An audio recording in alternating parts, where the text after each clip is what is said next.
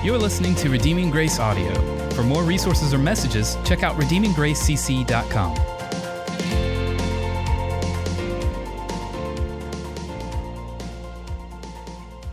I'm a little bummed that they moved the Olympics from this summer to next.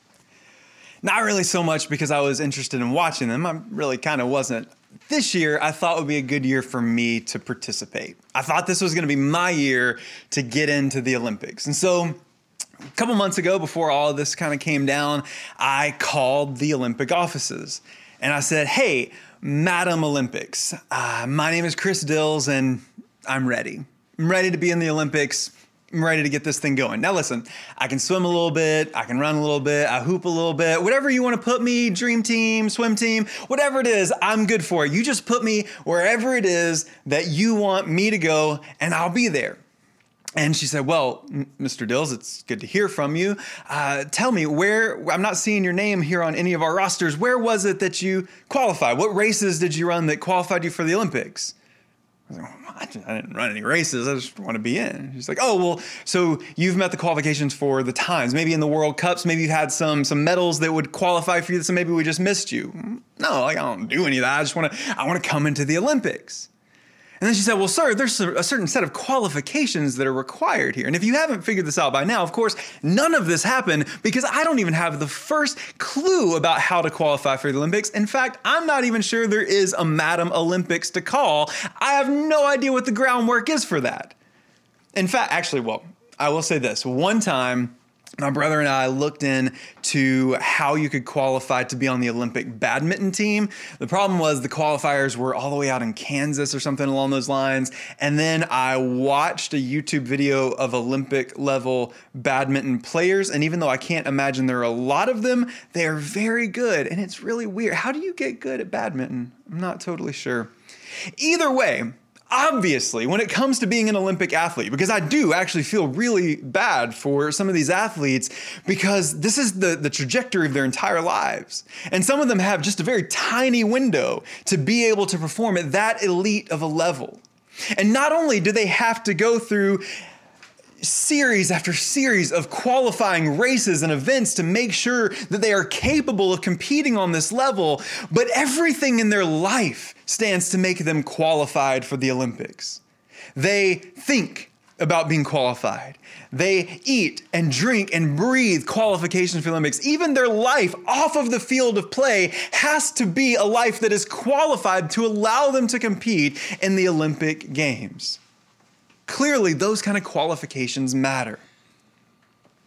When we talk about ministry and qualifications for ministry, we have a tendency to think about that on a vocational level. So, what are the qualifications for pastors and worship leaders?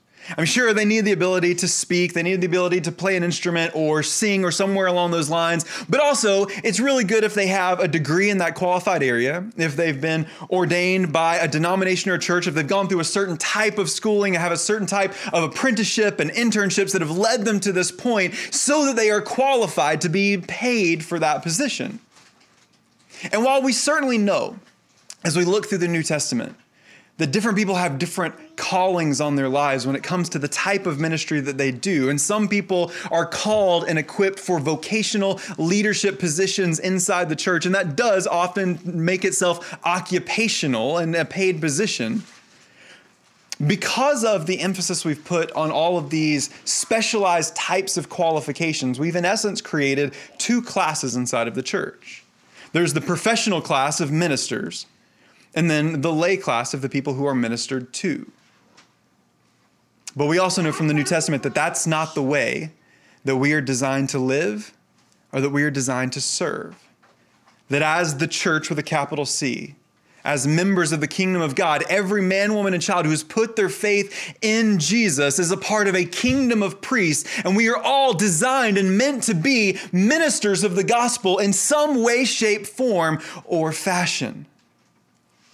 And because of that, all of us who have been called are required to meet certain qualifications in our life, to live a life that is fit for ministry.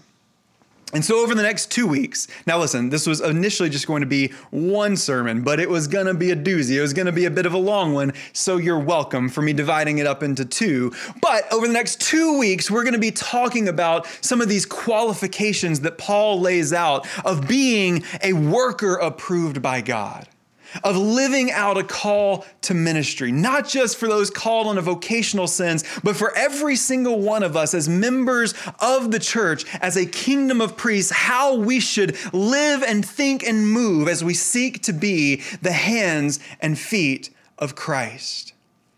And so this week we're going to start with talking about the importance of avoiding arguments and life of divisiveness and then next week, we're going to talk about how we do the work of ministry alongside pursuing and loving a Christ like life. And so let's look at this passage. We're going to read the entire passage. We'll talk about the first few verses today and then the next several next week. But in 2 Timothy chapter 2, verses 14 through 26, this is the word of God. Remind them of these things and charge them before God, not to quarrel about words, which does no good, but only ruins hearers. Do your best to present yourself to God as one approved, a worker who has no need to be ashamed, rightly handling the word of truth. But avoid irreverent babble, for it will lead people into more and more ungodliness, and their talk will spread like gangrene. Among them are Hymenaeus and Philetus who have swerved from the truth, saying that the resurrection has already happened. They are upsetting the faith of some, but God's firm foundation stands, bearing this seal The Lord knows those who are his. And let everyone whose name, who names the name of the Lord depart from iniquity. Now, in a great house, there are not only vessels of gold and silver, but also of wood and clay, some for honorable use and some for dishonorable. Therefore, if anyone cleanses himself from what is dishonorable, he will be a vessel for honorable use, set apart as holy, useful to the master of the house, ready for every good work. So flee youthful passions and pursue righteousness, faith, love, and peace, along with those who call on the Lord from a pure heart. Have nothing to do with foolish, ignorant controversies. You know that they breed quarrels. And the Lord's servant must not be quarrelsome but kind to everyone, able to teach, patiently enduring evil, correcting his opponents with gentleness.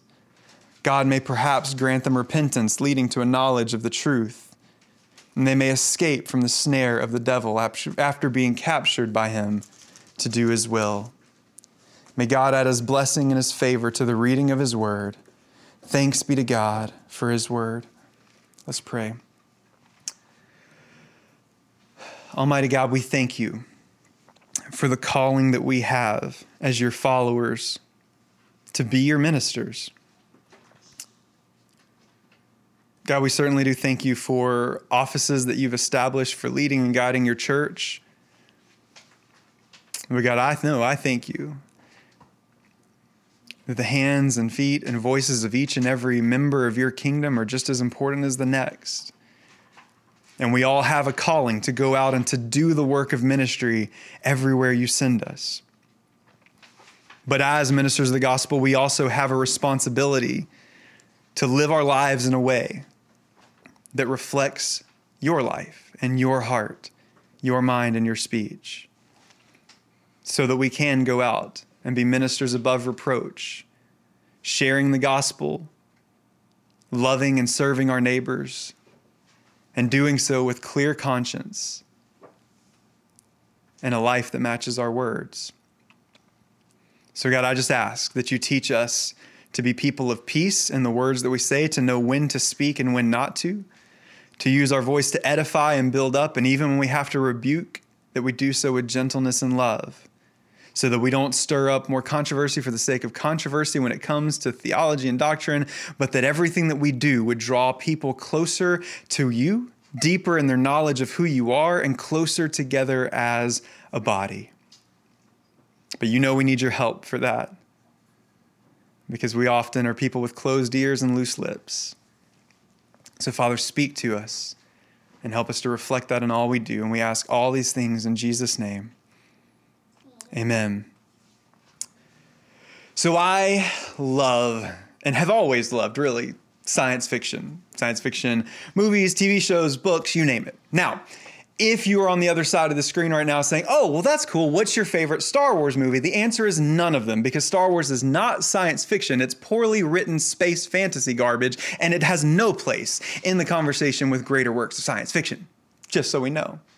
But I do love science fiction. I particularly love older science fiction because you get to see how, first off, those fictional writers have influenced so much of technology. Just looking back at H.G. Wells and his writings and seeing how much of that has been incorporated, seeing even Gene Roddenberry's information through Star Trek that has informed how we moved in the life of technology is incredible. But also, when you look back at some of these older works of science fiction, the things that they predicted for times like now are often not even quite as extravagant as what we have. Sure, we don't have flying cars, which is, I think, a little bit of a bummer. I don't know. When I was a kid, I wanted flying cars, and then I learned to drive and saw how other people drive. And I can't imagine at the roundabout near our subdivision, if we were in the air, how horrifying that would be because people just don't do it the right way. Anyway, when we think about the technology that was predicted versus what we have, the fact that right now, as our world shut down for the past few months, we were still able to continue doing church, albeit in a different and weird way.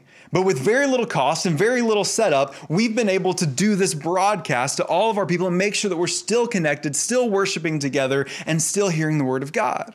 We have more power in our pockets than the computers that sent the first space shuttles to the moon. And so, of course, we use it for nothing but good. We have only used our technology for positive, bringing about a better world and a better life.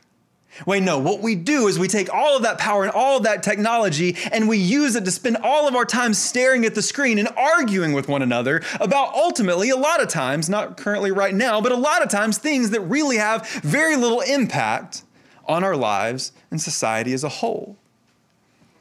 But this really isn't a new problem, it's just a new means.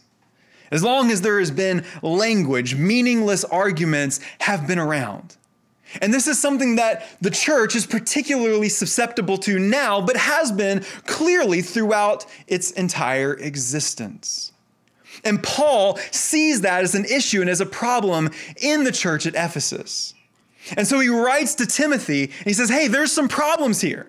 There are some people that want to be divisive and quarrelsome in their words and talking about these things that are supposed to be unifying and glorifying of God. It's tearing people apart. And so here's how you need to deal with it. He begins by saying, remind them of these things.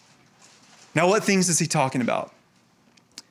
If you haven't been with us as we've been going through 2 Timothy, the entire first chapter and a half, Paul is focusing completely and firmly on the gospel.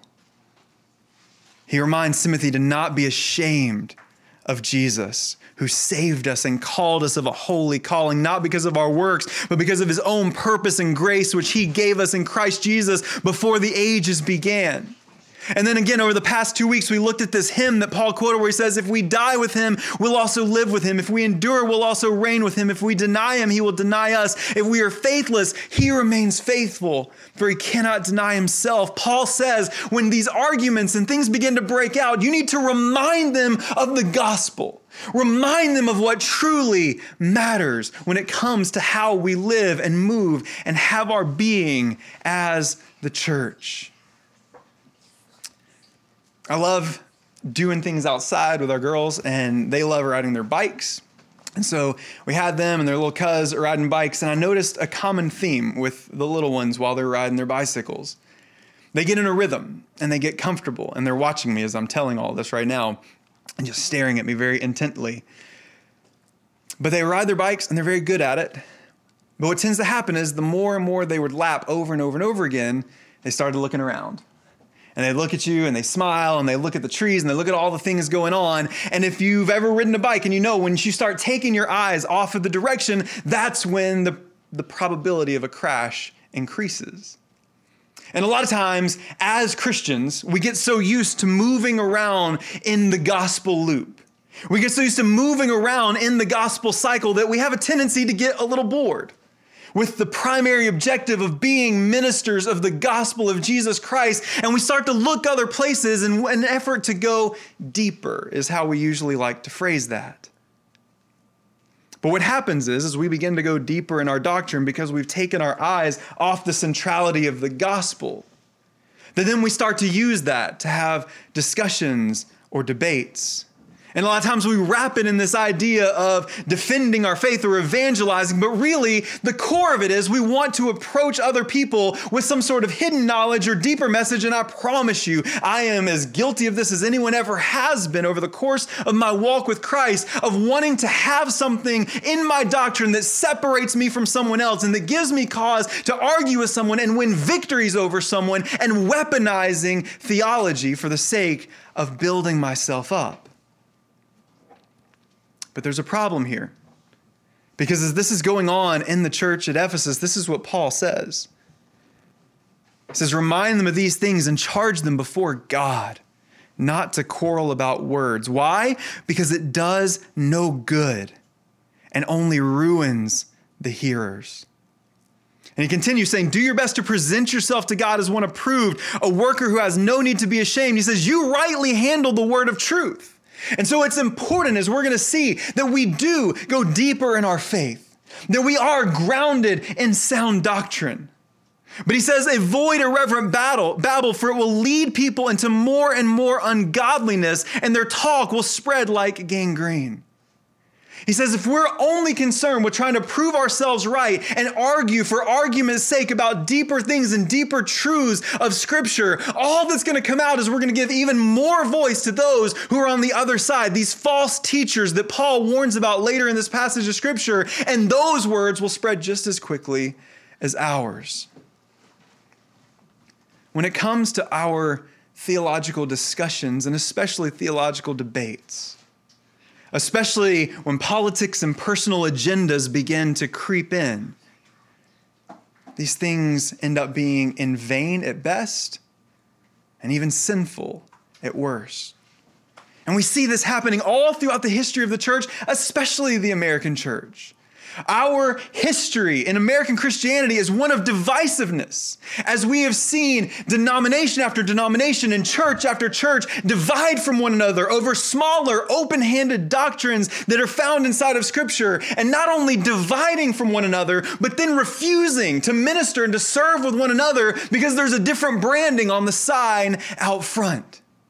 We see people just primed and ready at their computers, at their phones, declaring themselves theological gatekeepers, so that if anyone ever disagrees slightly with something that they hold dear and true, even if it has nothing to do with the central message of the gospel Christ died, resurrected, and coming again, saving by grace and grace alone they're ready to write off and cast out anyone who has subtle disagreements.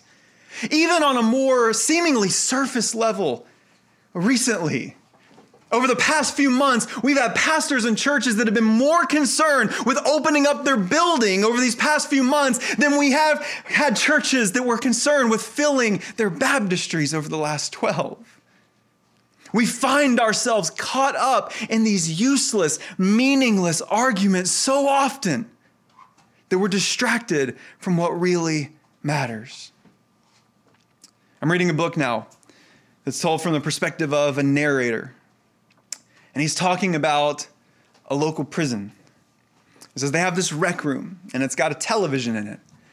But it's not a television connected to any satellite or cable or anything along those lines. Everything they watch is videotaped and pre recorded.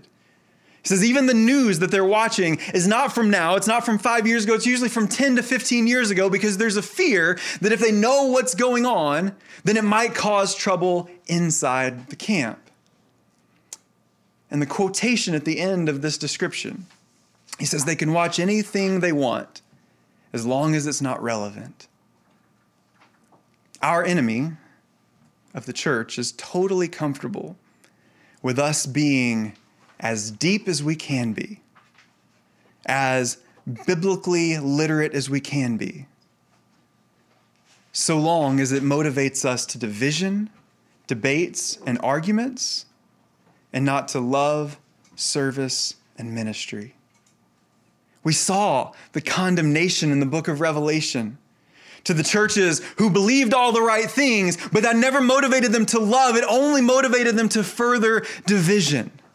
Our desire for a deeper level of doctrinal understanding and theological prowess. And as a church, we are always going to be passionate about sound doctrine and theological truth because it's through that that not only do we learn who God is and how we can properly worship Him, but it gives us the motivation in the heart to serve the way that we're called to serve. But if, if our purpose in going deeper in these things is simply to prove ourselves right or win an argument, we are going to be useless to the world and to the kingdom of God. But on the other side of that, when our doctrine actually reflects our calling, when we're able to, even as Paul says here, even when there is somebody who is, is teaching against that, when we are able to come to them and to handle that with gentleness, not having anything to do with ignorant controversies, knowing they'll breed quarrels, but not being quarrelsome, but to everyone, able to teach and patiently endure evil, correcting opponents with gentleness, recognizing that God may even lead them to repentance. When we're able to go about our business that way, what we will find is our doctrine will shape our ministry in an incredible and awesome way. I have a friend who is a deacon at a church and they hosted an event put on by a parachurch ministry in their community. And during that event, there were some baptisms. And some people from the church came up to this man because he was a deacon and had a leadership position in the church. And they were concerned about the way the baptism was done because the person overseeing the baptism wasn't a pastor or an elder at the church. It wasn't anyone that had that kind of official position in the church. They were just a leader from that parachurch ministry. And they said, what, what, what is that? Is that possible? Is that allowed? We don't think that's right that they would be able to do that.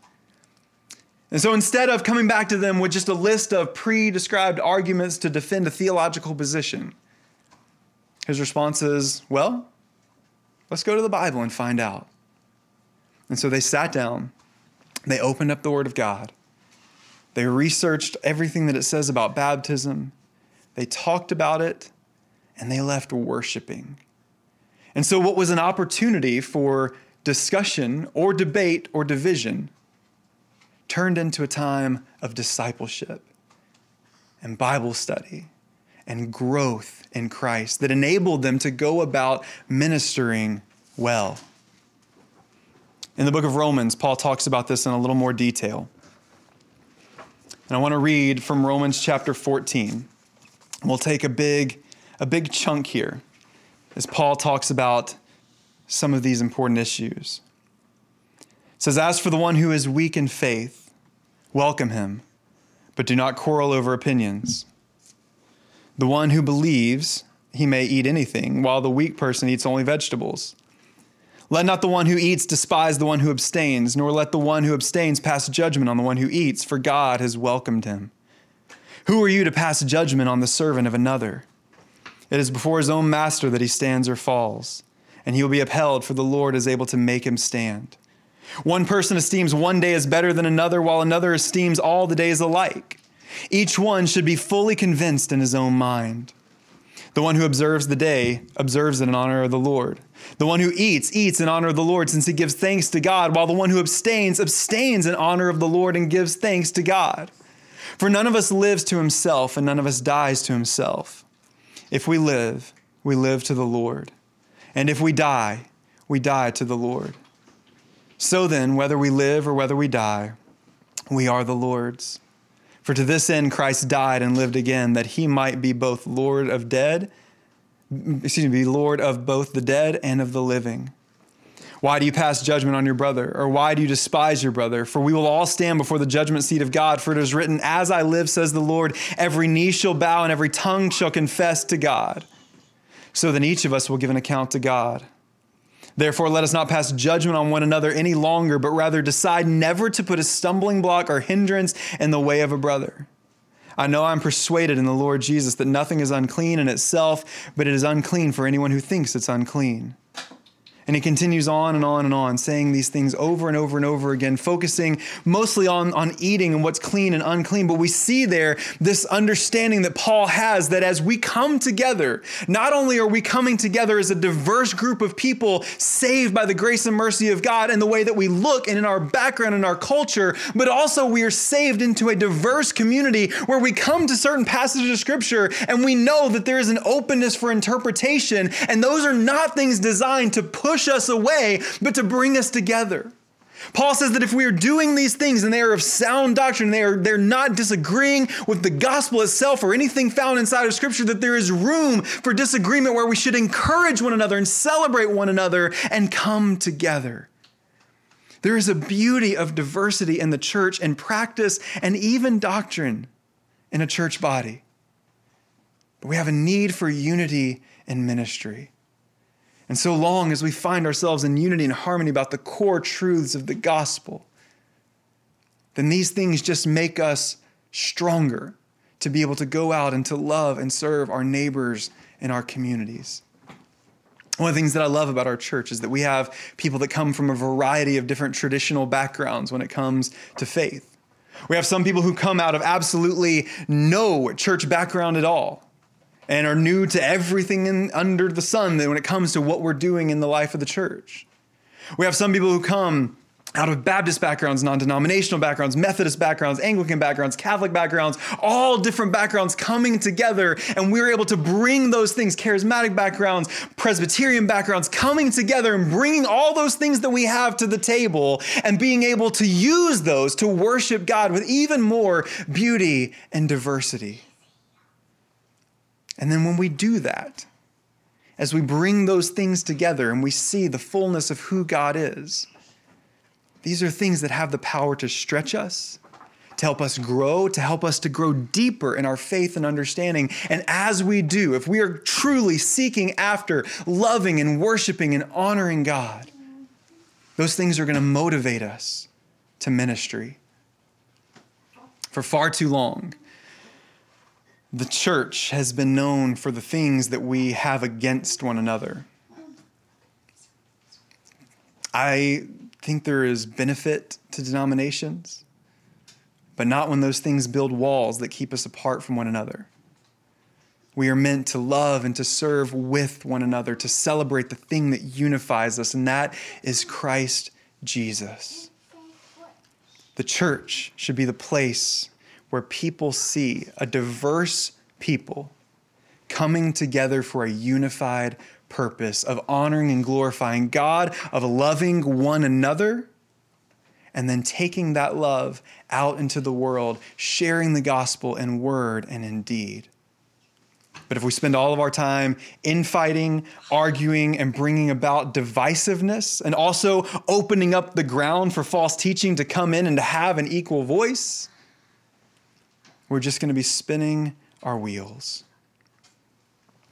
And so, for our church, it's been our prayer from the very beginning and will be for our entire existence that we are a place where the gospel is central, where we are passionate about doctrine and deep theology, but that that theology unites us to help us to love one another, to care for one another, and to be ministers of the gospel.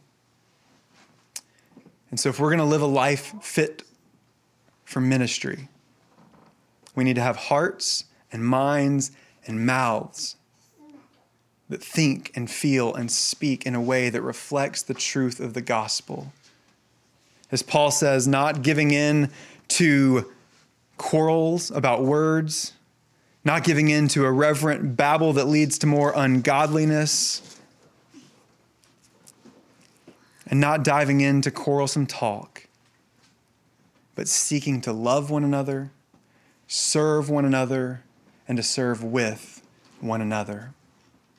And so we're going to start there with the importance of avoiding meaningless arguments and fighting for unity at all costs.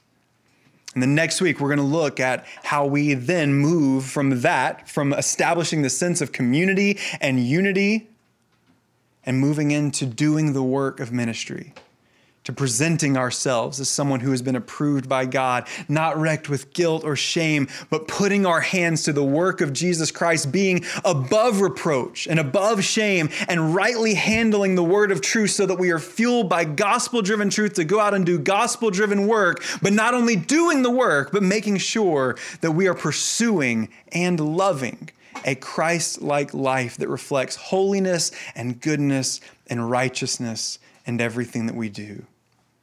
So I want to encourage you to be a peacemaker this week in the words you use and the things that you post and the way that you live concerning doctrine, but also in a wide variety of other places too. And especially when it comes to relationships with other believers, that we fight for the things that unify us more than we give into the things that divide us, so that we can come together and be instruments of peace for the sake of the gospel and declare the good news of Jesus as ministers of His grace, His peace, His truth, and representatives of His kingdom. Let's pray. Almighty God,